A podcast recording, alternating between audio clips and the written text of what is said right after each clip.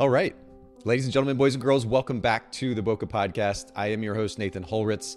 Happy Friday to you. Uh, for those of you that are live streaming with us, it's good to have you here, and I hope you've had an absolutely wonderful week.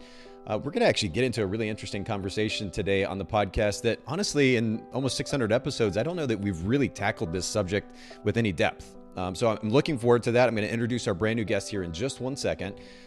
Before I do that, just a reminder for anybody who is listening to the audio version of this after the fact make sure to follow us on Instagram at Bokeh Podcast, B O K E H Podcast, and uh, keep up to date with the upcoming live stream schedule. We usually do one to two episodes a week, and you can come be part of the conversation. You can ask questions, you can comment, and ultimately join the conversation. That's one of the major benefits of these live streams. So please don't be shy.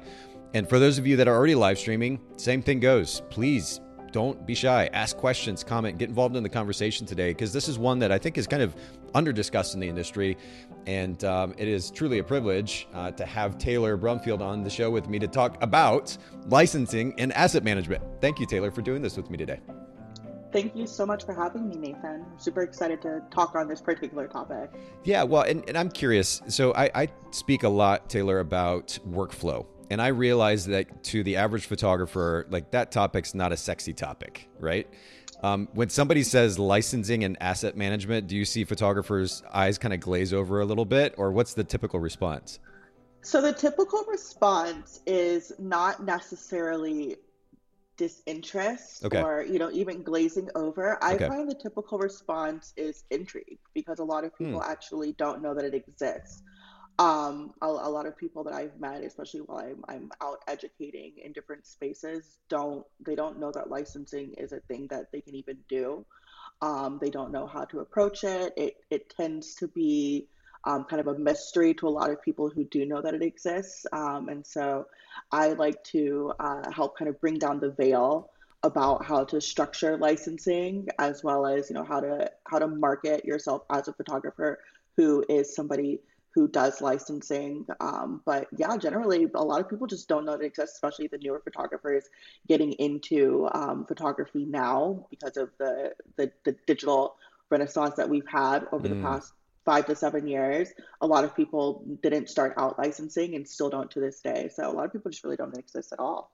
Well, and I mean, I'm guilty of the same. I I know so little about it. And by the way, my question wasn't because I think it's a boring topic. I just wondering mm-hmm. if, like, when I said those words out loud, out loud, licensing and asset management, it sounds very formal and technical. And right, I know a lot of photographers are like, "How do I make six figures this year?" Like, that's the kind of stuff that they're maybe naturally drawn to, or the, whatever the latest mm-hmm. gear is. They want to have conversations about that. But this mm-hmm. isn't a natural conversation necessarily. And like you said, it looks like there's it's it's kind of under discussed in the industry. There's a lack of education around it.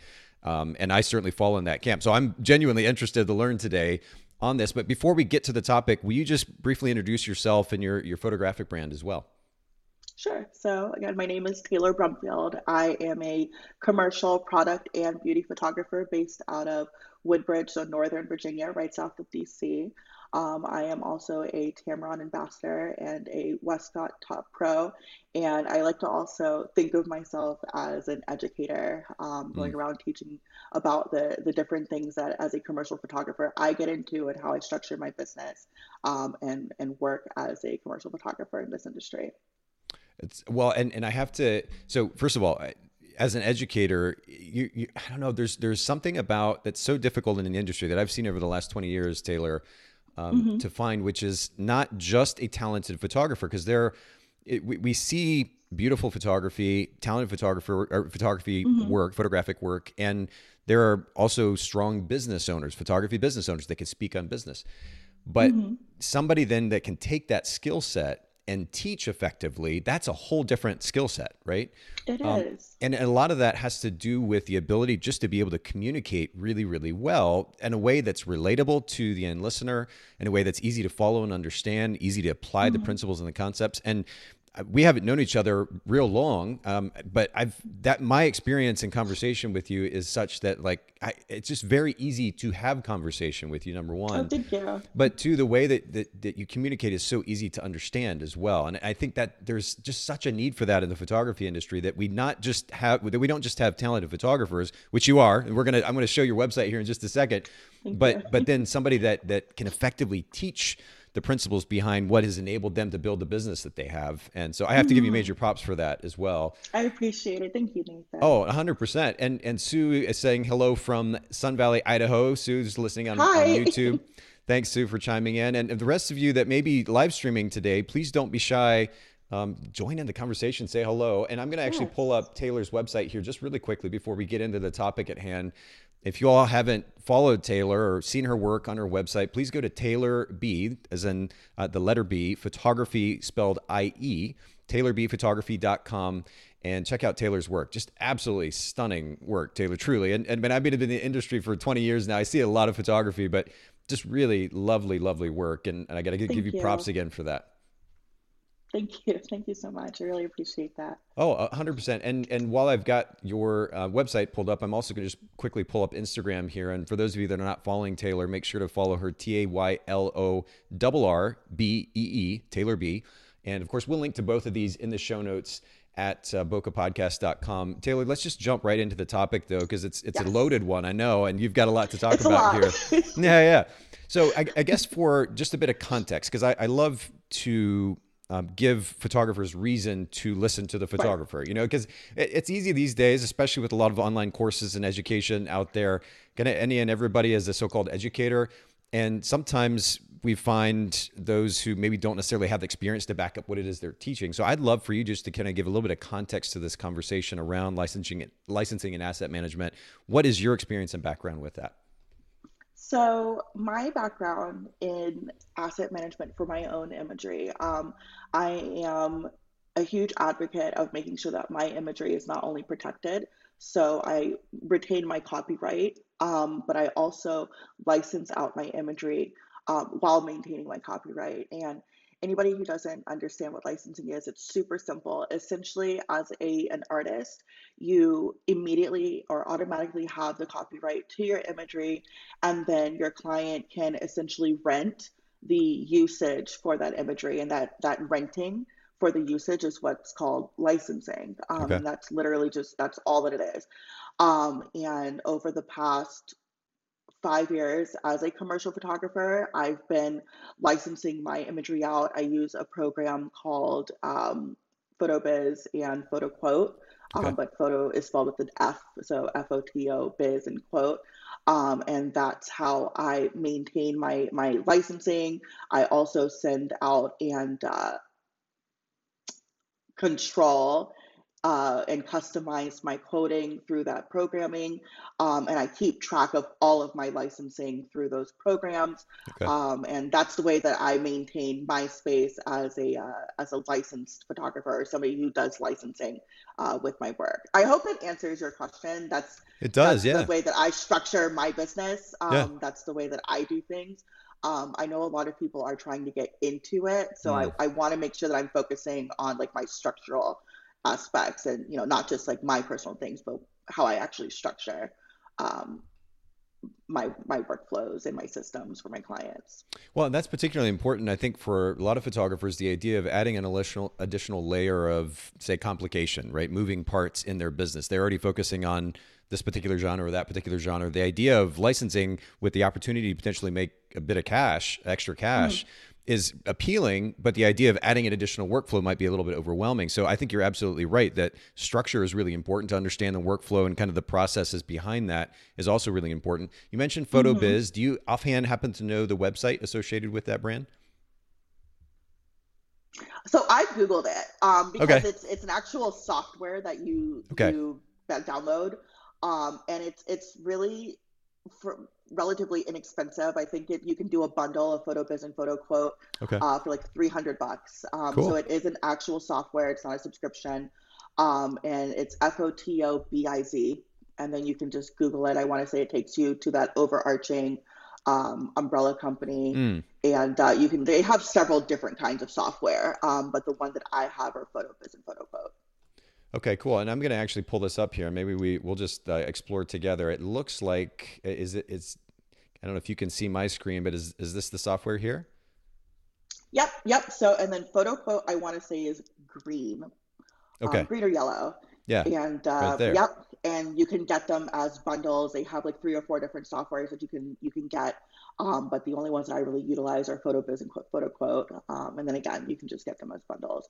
And they're great. They're intuitive. All you have to do is go in and plug in all of your metrics, and fotoQuote will spit out an estimate um, based on the type of asset and the usage for that asset. Um, so it's just it's really really easy. It's easy to integrate. They're relatively affordable, um, which I think is also a, a huge barrier for a lot of people is affordability into some of these different structures. Um, you know, it can be quite expensive for somebody who just doesn't have the margins. Mm. Um, but I feel like those those programs are relatively affordable, and so those are the ones that I I like to use, and those are the ones that I like to talk about. Uh, that's wonderful. And, and I pulled it up while you were talking there for anybody who's not live streaming with us, but I'll do that real quick one more time. And mm-hmm. for anybody listening in, you can go to, to Cradoc, if I'm spelling or pronouncing it correctly, C R A D O C, and then photo, as, as uh, Taylor mentioned, with an F, F O T O software.com. So cradocphotosoftware.com. We'll link to it in the show notes, of course, uh, at bokehpodcast.com for anybody who's listening in. Make sure that we send you to the right place. I appreciate you sharing that. One more question before I kind of get to our next major talking point, though, here, Taylor. Sure. And I think it's kind of a natural question for anybody listening in who's not a commercial photographer, because of course you led with the fact that you were doing this commercial work, and it's stunning, truly. Uh, but I'm I'm curious, is this a relevant conversation for those who are not doing commercial work, wedding photographers, portrait photographers? Is this something they should be considering? I think so. I think so. Honestly, um, I don't see why there wouldn't be overlap. Um, I've seen a lot of or consumer grade photographers, some commercial. So there's consumer grade photographers. I've seen a lot of them sending their imagery out for publication. You know, that should be licensed. I've okay. seen a lot of them sending their work out um, to vendors who may be selling gowns. Mm. And then those vendors are then using the imagery to advertise their gowns. You know, there might be like some random overlap. Um, I've seen people who have done imagery for like a friend and then their friend also owns a business and then the next thing they know they're doing branding imagery for their friend and their friend is now using that branding imagery to promote their business that is now okay. a commercial engagement mm. um, so i think that anybody who is a photographer in general um, might find themselves randomly needing to license their imagery. Um, me, when it comes to information, I'm a better to have and not need type yeah. person. Yeah. Um, you know, the need and not have it. So I think that if you have that in your arsenal, you're ready to go. Uh, it makes it that much easier for you to explain it to your clients. Um, you know, which can only positively impact your your client interaction and make it that much more intuitive for your client as well. So it makes you just a better business owner in general to have that information sitting there. That makes sense. Yeah and i guess especially for wedding photographers if i think and i, I shot weddings for about 10 years but if i think about all the detail images or uh, images of the locations images of the bouquets for these various um, mm-hmm. florists locally there there are actually a lot of op- opportunities when you start to think about yeah. it to license out some of this work on a commercial level so that's that's particularly compelling to consider and, and really great i think context for those listening in especially those that are not just commercial f- photographers i guess on that note let me just jump to my next question though and and with your experience both in commercial work and then ultimately in this asset management what would you say are kind of the biggest mistakes that you see photographers making either in the thought processes or approach to this this asset management process uh, that you've noticed in the industry so far? So, the first thing that I've seen is when I explain what licensing is, I think that a lot of people want to level up their business and go to the next level um, in terms of charging or upping their pricing or starting to do licensing. And they don't structure it in a way that's intuitive for their clients. Mm. And hmm. so a lot of the clients just think that you're just like grabbing at their money and and just trying to take as much money from them as they possibly as you possibly can. That doesn't really set a good rapport um, with your client. Your client is less likely to come back to you if they feel like you're just you know skimming them for money. Um, so the, the most important thing that if you're going to be leveling up in any way not just for licensing but in any way is to make sure that once it gets to the client aspect so that mm-hmm. that client exchange make it as intuitive and easy to understand as absolutely possible. There shouldn't there shouldn't be any questions on the back end. Mm. You should sit your client down and explain all of this to them, especially if they're not used to working with a photographer who does licensing, because mm. um, a lot of these clients aren't. Especially again in this new digital age, a lot of these clients are not used to it. Um, it used to be a standard it's it's a little more wishy-washy now. A lot of people aren't used to it. So mm. if you're going to be doing it, make sure your clients understand what you're talking about. And that way in a year when you need to relicense your imagery, you're not taking the client by surprise and you're not going to get pushback.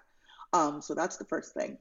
And this, if I can, if you don't mind, if I jump in for just sure. a second. So, first of all, I, I'm a huge fan of simplicity when it comes to minimizing barrier to entry with a business. And I, I mean, I think about this with my editing company. We're getting ready to launch another brand uh, that is kind of consumer market facing this coming year, mm-hmm. even more so because we're dealing with a much broader audience. Thinking about simplicity of user experience to eh, for multiple reasons including minimizing that barrier to entry. If, if they're confused to begin mm-hmm. with then they're very quickly going to go away right? Mm-hmm. so we've got to make it as easy as possible for them to do business with us and i'm so glad that you highlight that. Can you give me like a, a really tangible example of what confusing pricing versus simple pricing would look like in this case?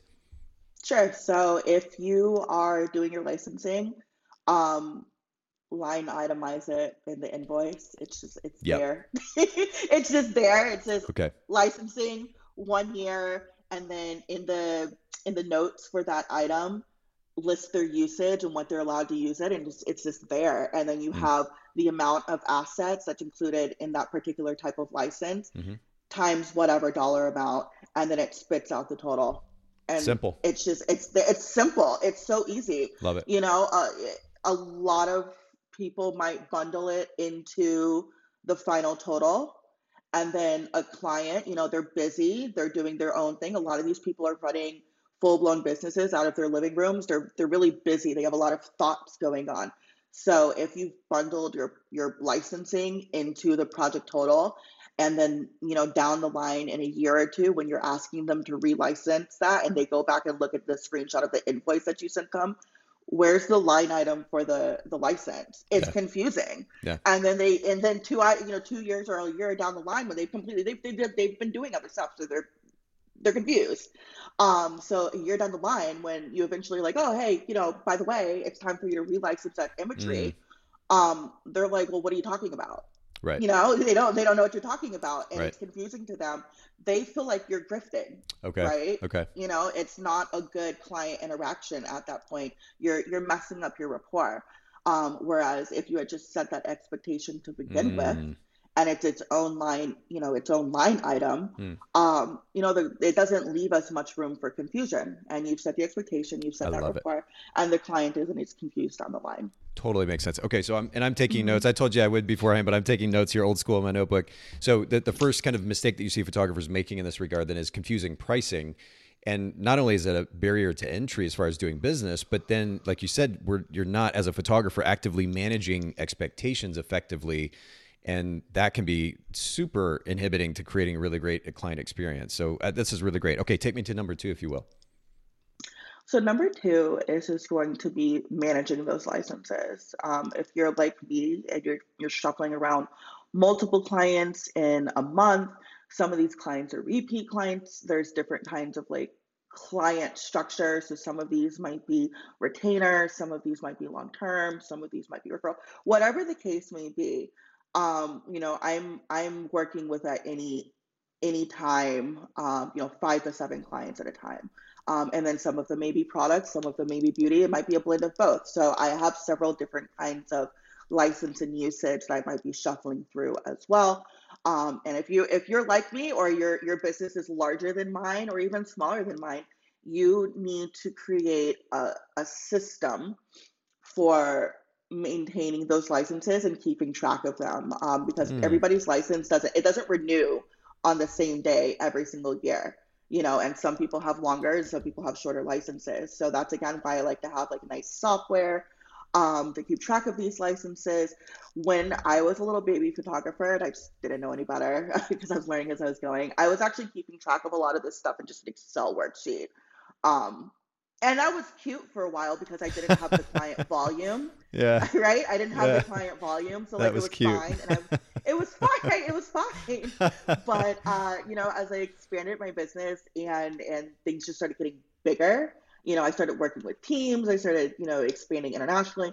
Uh, I needed a more comprehensive way to keep track of everything. And so that's why I started investing in my subscription, started mm. investing in my software to keep track of that. I know it can seem expensive, but mm. honestly, the time that you're no longer using keeping track of all of this and, and doing all of this back end work to keep track of things and you're automating it, that automation saves you time and so it saves you money.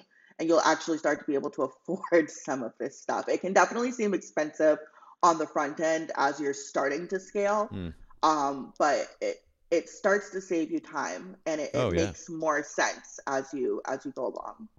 So yeah. invest in good software um, to begin with. Don't don't suffer with the Excel spreadsheets like me. That's so funny. Jill, who produces our show, I give her a hard time because she loves spreadsheets, and I I mean I I realize or have learned to realize the power of spreadsheets. There's a lot that you can mm-hmm. do with mm-hmm. them but there is. but you have to learn how to do those things in order to you to actually leverage the power versus having mm-hmm. software that's designed specifically for a particular purpose right. that is so much right. more user friendly and enables you to get the job, job done very quickly so yeah I, I, absolutely hear you on that do me a favor taylor scoot to your right just a little bit we were losing you off screen yeah come back in there you go sorry we got you no no no worries i just want to keep you on screen Okay, so so first first mistake that you've seen photographers make is is to run with confusing pricing. Um, maybe the second mistake we could categorize just simply as not effectively managing their license in an right. organized way.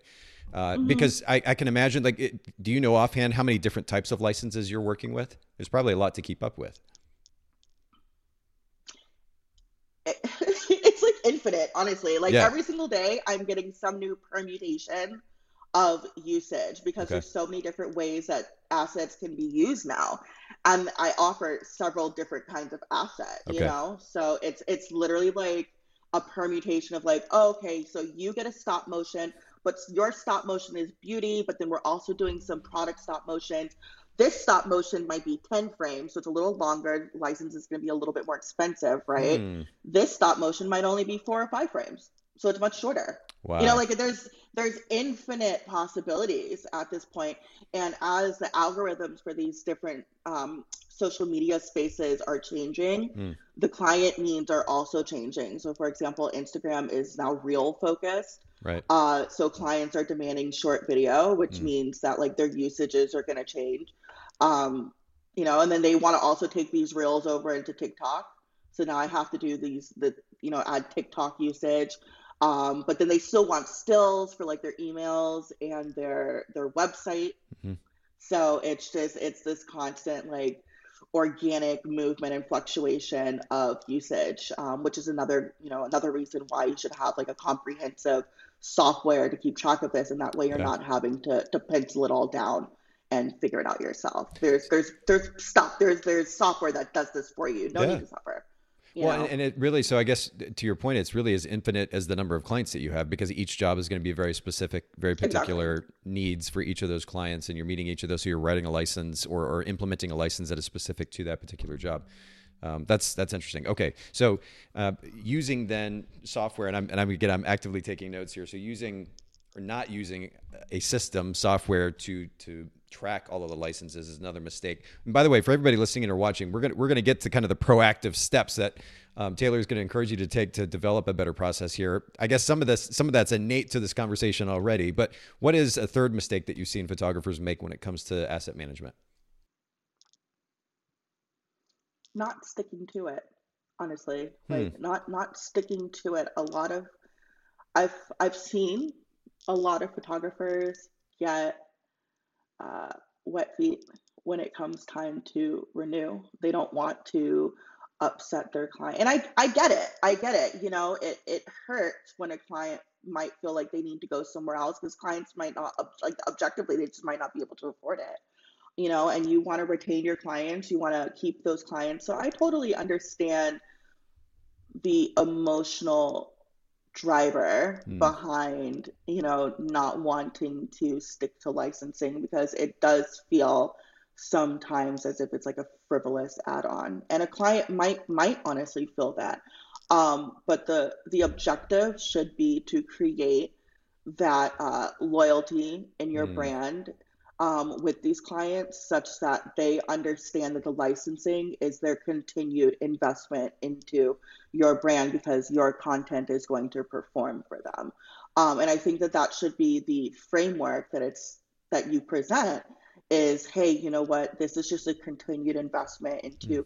allowing me to uh, in the future and down the line continue allowing you to use this this these assets because they're going to continue um, performing for you. Look at the metrics that they've already provided. Look at their analytics; they do well on your in your spaces. If you want continued access to those assets so that you continue to reap the benefits from those assets, this is what it's going to cost. Mm-hmm. Um, and if you set that expectation up front, again, um, to establish that rapport that this is what it takes to work with me or you know you as a, a as a photographer then the client won't be con- uh, as confused down the line and you won't feel the need to take that relicensing of your imagery or your assets off the table. So I think that that's the the third biggest mistake is that a lot of people feel like they just can't leverage yeah. um, having to relicense or allowing or not allowing that's the, not that's not the right word but having their clients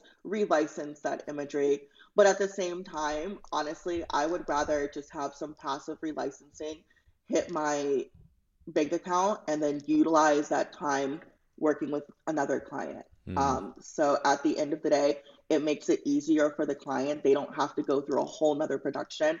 They can just use imagery that's already performing well. And then it makes sense for you because you're not having to do another production yeah. when you already have images that are performing well. so really yeah. it works it works great for everybody. Um, you just have to stick to your guns and do it. Uh, and then it, it expose that information and prime your prime your prime your clients in a mm. way such that they understand why this is happening um, and what the value is in in licensing that imagery.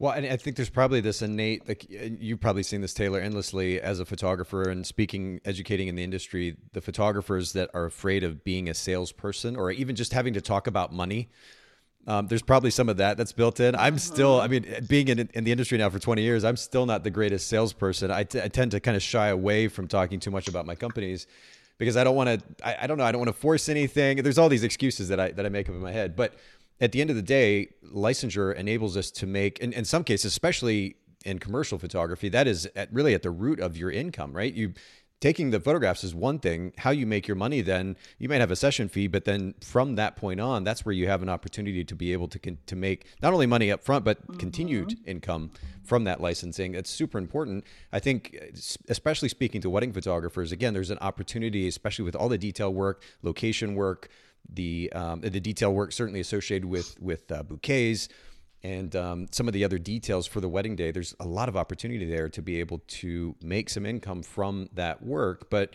we have to be okay with having the conversation around money and associating that va- the value with that imagery and like you said what that brand can do with that imagery for the sake of growing their business um, we got to be willing to, to have that conversation. That's a good reminder. So we've been kind of approaching this conversation from the standpoint of what not to do. You've given us three things that we shouldn't be doing. Let's kind of flip the script a little bit, go the other direction.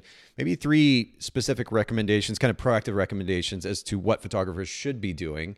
If they want to, there's if a photographer says, okay, look, Taylor, I get the points that you're making. It makes sense. I want to leverage my work more effectively through licensing.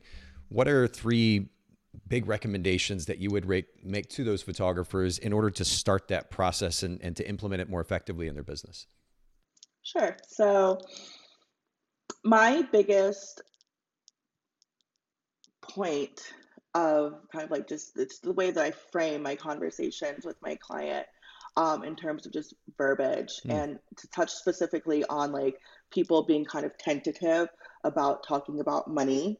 I can totally see that when it comes to working with consumer clients. So, like maybe a couple or a new mom who's having their newborn shot, or you know, whatever the case may be, I can totally see that when it comes to consumers. Um, but here in the commercial world, it's my business working with your business.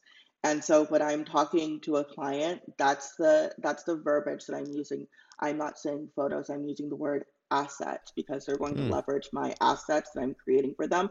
They're going to leverage that to make more money. Um, and so when I'm talking about my assets, the content, the assets that I'm creating, I'm using a very like diligent and precise and specific verbiage to hmm. create mm. that priming okay. for a client such that they understand that my business is creating this business interaction, this professional interaction with your business, not you personally. And it might not even be me personally. I may be outsourcing some of my labor off of onto other people. But Taylor B Photography under Taylor B Agency is creating certain assets and specific assets for your company, whatever your company name is. And that kind of it doesn't make it impersonal, but it creates that rapport of hmm. we're doing this as a as a financial exchange, you okay. know? Yep. And that takes all the the the awkwardness of talking about money off of the table because hmm. that awkwardness is no longer relevant to the conversation. We've made it purely a business transaction. Um, so I think that if you're going to be getting into elevating your business or taking the business out of that consumer space, mm-hmm. um, really honing in on and focusing on using very specific verbiage. I would also make sure that you're learning the verbiage for your industry. Uh. So if I'm talking, right, if I'm talking to a product client, if I'm talking to my beauty clients, I'm using strategic verbiage that I know that they're using amongst themselves. I'm talking to some of these clients. A lot of these people have gone to school to work in some of these companies, um, and they learned the verbiage in school. Um, so I'm using mood board. I'm using directive. I'm using like these are strategic words that I know that they're using amongst themselves. And again, that just creates that priming that we're creating this business interaction in order to achieve a certain goal. Okay. Um, and again, it takes that that tentativeness to talk about money off the table. Um, so that's the first thing that I would I would do um, in leveling up a business in any case, like not just mm. licensing, but in, in raising your pricing, mm. expanding your market um, is learning the verbiage for that commercial space and implementing it in a very you know, strategic way and, and leveraging that verbiage um, to your benefit. To kind of, it's almost like furthering the, I guess, sense of professionalism. Is is that the, kind of sure. the right thought process? Okay. Absolutely. Mm-hmm. Do you? Where do you think the balance is? Because I know that that I mean, and I've been in the industry long enough now. I started shooting in 2001 um, back when the idea of a professional photographer was much more formality. I would say in the last 10 years or so, things have really relaxed. And, you know, not just in the way that that photographers might interact with their clients, what photographers are wearing to photograph in. I mean, everything is just kind mm-hmm. of chilled out, which in some ways is nice. But where do you think that balance is between creating that sense of professionalism um, for the sake of the interaction, like you're describing, and I guess maintaining some level of personal connection to the client. Do you do you what does that line look like for you? Sure. So, you know, I've been a professional for 10 years and over that time I have I've learned how to read people. Hmm. You know, and I I do have a, a space mentally where I can meet somebody where they're at. Hmm. So if they if they are going through it, you know, if, if somebody is sick, if somebody's passed away, I work with a lot of mothers, you know, I work with a lot of parents in general. They have kids. I have a kid. I get it, you know. So like I I understand. Okay. And I can make that rational decision to exercise empathy or sympathy. I okay. get that. However, that's not going to stand in the way of both of us making money because again, mm. we're a business to business interaction here. Um, so I am always going to position myself to be able to make a call if I need to. I'm, I'm not going to allow myself to be boxed or mopped into corners. Yeah. Um, I'm going to make sure that my client understands that you know I'm very friendly. I'm generally very likable. Um, but this is generally this, generally very likable, okay. right? But this again is a, a business interaction. Hmm. So keep that open communication with me. Okay. Um, but this you know we can't cross any unprofessional boundaries. We can still be very cordial. Yeah. Um and if something is happening communicate that with me so that i can go and make what's a decision that's best for my business and best uh, best decision for this project. Okay. Um but you know i i think that at some point you just you learn how to read people. Yeah. Um and you you learn how to you can treat people with kindness kindness and still be a great business owner. Okay. Um, that's how i feel I, I, I, try my best to, to treat people with kindness and treat people well. Um, I'm a do unto others as mm. you would have, you know, done unto you type person. 100%. Um, and I think that you can still be a great business owner and, and still, you know, treat people well.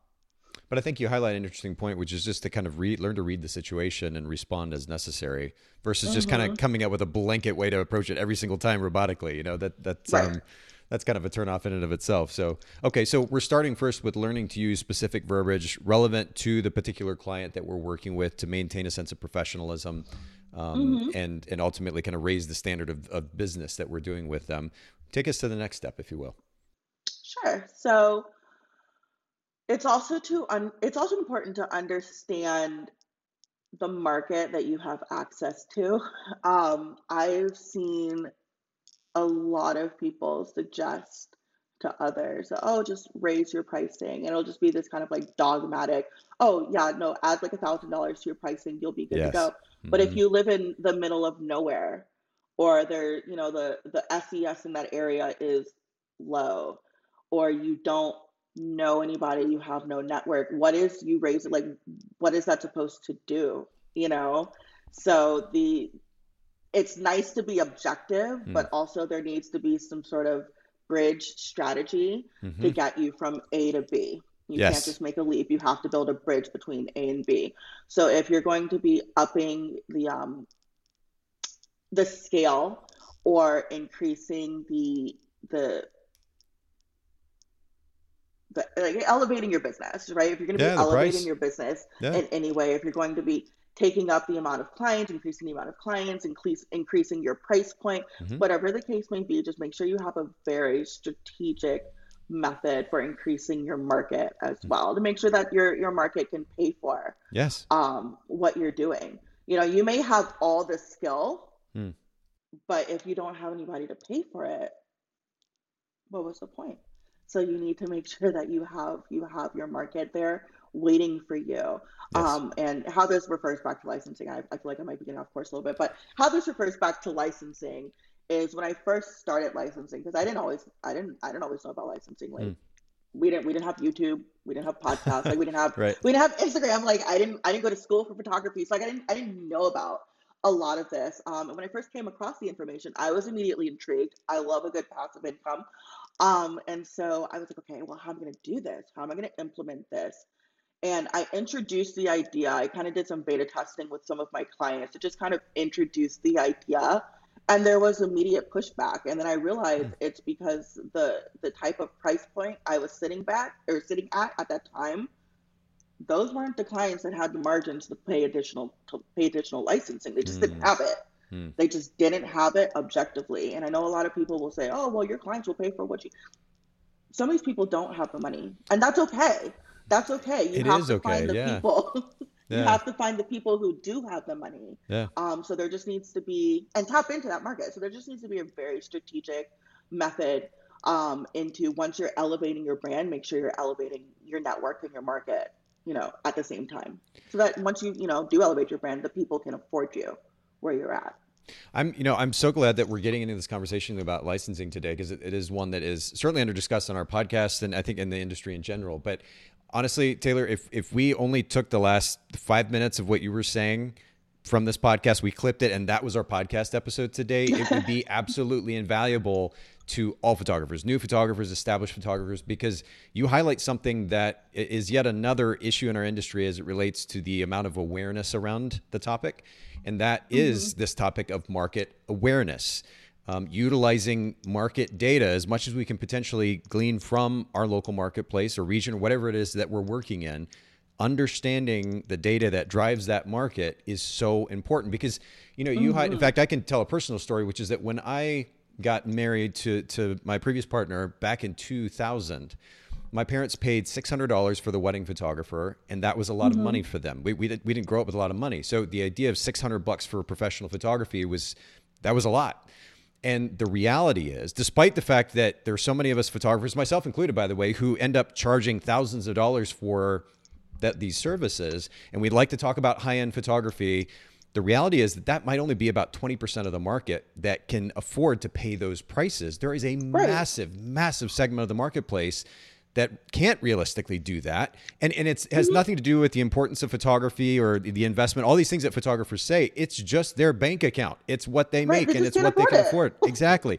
But but the reason this is so important, and I'm so again, I'm so glad that you highlight this, is because we do have to take into consideration that reality. Like set our egos aside as photographers and talking about mm-hmm. all the things mm-hmm. that we normally talk about and realize there is an opportunity to serve another another segment or segments of the marketplace that are not just about paying $3,000 or $5,000 or whatever the premium is that we're going to charge. We mm-hmm. need to look mm-hmm. for opportunities to to serve other segments of the marketplace as well. And we can't do that if we're not aware. If we're just blindly right. talking about high-end photography, and that's where we stop, we're missing out on incredible opportunities over here. And so I'm I'm so right. glad that you bring this up. Yeah, I, I, I that's that's super important to me is not just saying, oh, you can do all these great things, like you can be a shining star, like you absolutely can. If you have the skill and the, the intellect to leverage that skill, you can go and be great. Sure. But in the meantime, you know, while you're learning, what are you supposed to do? You know, and I, I see in different social spaces, you know, a lot of people will be like, "Oh, well, you're charging too low," but they that might be what their market can afford. Yes. And in the meantime, they have to feed a family. You know, while they're accumulating more skill 100%. and they're accumulating a new market, they they have children to feed. So there's there has to be some bridges yeah. in order for people. Like it can't just go from A to B. We have to create like a comprehensive method for people to start going up the stairs. You can't just jump, you know, from the bottom to the top. There has to be like a, a step-by-step way mm-hmm. for people to start leveraging their skill set. Mm-hmm. Um, because, you know, the reality out here is that a lot of people are struggling right now. Yeah. Folks got families. Um, yeah. So it's, it's very important that when we're talking about these, these topics, that there's just kind of a comprehensive method uh, to get from A to B.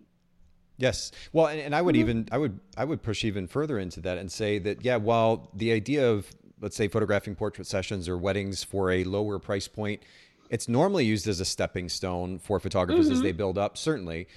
What I've been suggesting for some time is that photographers realize the opportunity. Some photographers who have the uh, the discipline and um, understand the importance of systems, that they mm-hmm. might be able to build businesses that can photograph lower end weddings, and I hate to even use that phrase, just weddings at a lower price point that at scale, right? Because the reality is, if a, if a photographer is going to shoot, let's say, eight hundred dollars or thousand dollars or fifteen hundred dollar weddings to make a living, they're going to have to do that, you know, 80, 100 times a year that's mm-hmm. tough for one person to do. So now we have to start thinking about systems that that make the workflow more efficient. You have to think about hiring second photographers or third photographers to help manage that workflow. It's a lot to consider. So I realize, and I understand why most photographers don't go there because it's a lot of work and it takes a lot of discipline. But there is just incredible opportunity. The, the data that I've seen, Taylor, I don't know if you've seen this, but um, and this is again wedding photography specific, but about mm-hmm. twenty percent mm-hmm. of, oh, excuse me, yeah, actually, about twenty between twenty and thirty percent of the weddings photographed in the U.S. are photographed for two thousand dollars and above. That means mm-hmm. roughly sixty to seventy percent, just to be kind of conservative about it, sure. of of weddings photographed in the U.S. are photographed underneath that two thousand dollar mark. And everybody's talking about four, five, six, ten thousand dollar wedding photography, and that's great. Uh, don't get me wrong, but there's just this huge segment of the market that, that's available for business, and right. they can't. Like, how do you leverage that? What do you do with that? Yeah, exactly. But, but mm-hmm. we, without that awareness to begin with, just to go back to your point, without that awareness, we can't go anywhere with it, right? So, developing right. awareness about how our market is functioning and looking for the opportunities in that. I, I, that was a very long way to say that looking for the opportunities with awareness. That it's so important mm-hmm. to develop awareness about the data, not just with your business, your finances, but also the marketplace you're working in to to be an intelligent right. business to, uh, business owner um, I, am just so glad that you highlight that. It was a very long and winded response on my part, but I this is no, I'm so no. passionate about this. yeah, I'm so glad no, you highlight it. Okay, so oh, no worries. Number one, we we talk about learning to use specific verbiage uh, in the context of doing business, um, and mm-hmm. of course relevant to that particular client. Number two is it's important to understand uh, the market and in general, develop a certain level of market awareness for the sake of making intelligent decisions regarding the brand and pricing associated with that brand. And then what would be number three? One more time. what was the original question? I'm so sorry. Oh no, no, I'm, I'm just like, yeah, just maybe just one more suggestion or recommendation to photographers as they're considering developing a licensing process for their imagery. Um, and you know, most photographers just don't really even know where to start. So you've already made a, a great number of suggestions. You have one more just to kind of throw into the mix. Okay, thank you so much. um, okay, so the first thing I would think about when, or first thing I did think about when I was first licensing um, was, first of all, just just how to get prime my clients to accept it, right? Like how how can I get them to understand that this is something I'm doing now? Um, and the first thing I did was I just I just completely rebranded, um, and I sent out information to my existing clients as well as people who I knew were interested or sitting on my wait list. Um, I sent out this information to them. If they had already paid me and we were already doing business, um, I grandfathered them in. Okay. Um, and I made sure that they were being taken care of. Their needs were still being met because we've already developed this rapport. I don't want to chase them away, right? Uh, so I grandfathered them in, and then I let them know individually that after a certain amount of time, um, that the new content that would we would be creating mm. would require licensing. So the content that I had already created for them, it would not be fair to then go back and renege on that original agreement and require right. licensing. That's not fair to them. Sure. Um, and that's that's honestly my fault for not knowing the information. So that's not fair to them. So, but any new content that we would be creating, this is what it would be. And then anybody who I had with whom I had not exchanged money, I let them know this is what my new structure would be. So I grandfathered in those old people okay. into my new system. Okay. Um, and then again, just making sure that I was extremely consistent. A lot of these people, especially in the cosmetics and skincare industry, they all have interns, and all those interns talk to each other. And the interns are you're doing you're actually doing a lot of the work with the interns. You're not necessarily talking mm. to the hmm. people at the top or the people okay. on the board you're doing a lot of work with the interns or like the people who work under people, the assistants and the assistants' assistants. Mm, okay. And they all have lunch. They all have lunch and they all know each other. Okay. So just make sure that you're consistent and you have like a, a very cohesive and comprehensive and obvious um, workflow. And that way, when the information is traveling or people are getting ready to refer, they can refer you, uh, you know, with an excellent grade and you'll be confident that people, you know, only have good things to say about you. So it may be, you know, an extra fee and it may have taken the client by surprise. A lot of people aren't used to licensing. Um, but even still, even with the licensing that you've given this client and they're they're now having to pay for in order to use your assets, you've still made it so simple and easy to understand that mm. you know you're still a pleasure to work with yeah. and they're perfectly happy to do it again with you. That makes sense. So uh, we're kind of back to that idea of proactively managing expectations, especially if we're transitioning from not, um, I guess, implementing a licensing practice in our business, going from that mm-hmm. to beginning to implement that. We just need to proactively and and gently manage expectations as we go. Yeah, absolutely. Just the idea is making it intuitive. Hmm just making that user interface and that client interface just as simple as possible. Yeah. It should never be difficult to give you money. It should just it just, just shouldn't. They should always have access to that that invoice. They should just be able to click a link and then put in their card or put in whatever and then mm-hmm. pay you. It should be that simple. It should yep. not be hard. Agreed. Um, and then you should also follow up with them intermittently through the year. So I usually pop in mm. around six months. I ask how the how the uh, assets are performing. Okay. Um, and I just want to make sure that hey, you know, I did what I needed to do on my end to set you guys up for success. I pop in, um, you know, around six months and then around eight months or so, just to see how those assets, because it takes time for okay. an asset to like really get a good comprehensive analytic behind it. Hmm. Um, so I just want to make sure that the assets are performing, they're continuing to perform, and they can still leverage those assets for their business. And then um, around that eight month, six to eight month pop in, I also let them know, hey, you're halfway through your license, or it, assuming the license is a year. Okay. Hey, you're halfway through your license, just so you know it's going to be such and such amount to relicense this imagery. I'm, and then I, I always caveat it with, hey, I'm so glad my images or my assets are continuing to perform for you. Sure. Right? Like, yeah. I want them to know, like, you should relicense because it's doing good things for you, right? Yeah, highlight so that. I always yeah. preface, right? I always preface it with, "Hey, you know, I, I've been noticing that you've been, been getting a lot of hits hmm. on my short video. Mm-hmm. I love that for you. um, just so you know. by the way, yeah, right. Just so you know, by the way, that you know this particular batch of assets it needs to be relicensed on such and such and such date for such and such mm. amount. Um, and then maybe a month before, I pop in again just letting you because they can they can renew it at any time. Okay. You know, it doesn't have to be on the date. Okay. Um, but you know, I'm going to continue warning them up until a year mm-hmm. um, that such and such assets are up for renewal, and that if on such day they haven't been renewed in full, um, then you know you're going to have to remove them by the day after that day. Right. It's pretty it's pretty immediate. Um, the day after that day, and if sure. not, these are these are next steps. And are you yeah. using a CRM to help you keep up with those follow up commu- uh, conversations, or how do you how do you manage all of those? How, how do you keep track of them?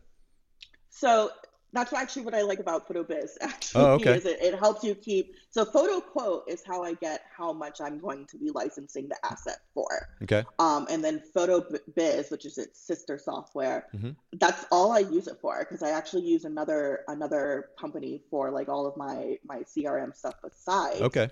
My my licensing. The only reason I specifically bought fotoBiz and fotoQuote were for the license attributes. Got it. Um, but that's me. That's how I structured it. Uh, that's so great. that's not gospel, but that's how I structured it. So fotoBiz is what I use, and it keeps track of the license. It keeps track of how long each license is for. Perfect. And it sends me a little alarm when things are up for renewal. Um, and then I just have it written in my planner as well because I like to write things down. Um, I just have it written in my planner that I need to pop in with whomever mm. and um, you know just give them a a, a quick blurb okay. about you know whatever information they need. That's great. You know, I mean, I, again, and I have to, I know I was giving you props up front, but even more so now as we're finishing up the conversation today, the way that you've explained all this is so simple and easy to follow. And oh, good. yeah, especially for myself, just like, where do I even start? I have no idea. And um, you're very gracious to say that your suggestions aren't gospel. And I, I get the point. But at the same time, I think photographers sometimes just need a somebody to come along and say, hey, do this, this, this, and this and it gives mm-hmm. them at least a starting point. They can always make adjustments right. and, and modifications down the road for their own business sake, but giving somebody a place to start, I think, is a really great thing. And um, th- mm-hmm. this conversation, this advice has been so simple and so practical. Sue chimed in from YouTube. She said, "I appreciate the realism regarding your specific market. I hear so many people urging high prices. Where I am now can support that, but if I were to move, I'm not so sure." And yeah, again, that that highlights the importance, Sue, and I'm glad you bring that up of of mm-hmm. developing that market awareness. One of the very important principles that, that Taylor has shared today. Th- thank you so much for for making time to do all of this to share in such detail. Will you remind our listeners too where they can find and follow you online? Sure. So the easiest way to get to any of my social media portals is through my Instagram at Taylor B. It's going to be spelled T A Y L O R R B E E. And then you can find everything else I do from there. And I've popped this up on screen for anybody who's live streaming. Of course, we'll link to this in the show notes at bokehpodcast.com. But yeah, on Instagram, T A Y L O R R B E E. And uh, make sure that you go and follow Taylor and then check out her work. I mean, truly, again, Taylor, the, like as I'm scrolling through, the, the colors are just jumping off the screen. And it's absolutely yeah. stunning work. So major props to you for that. And thanks once Appreciate again it. just for sharing really practical, simple, actionable advice for our listeners today. Thanks again for having me, Nathan. This was a joy.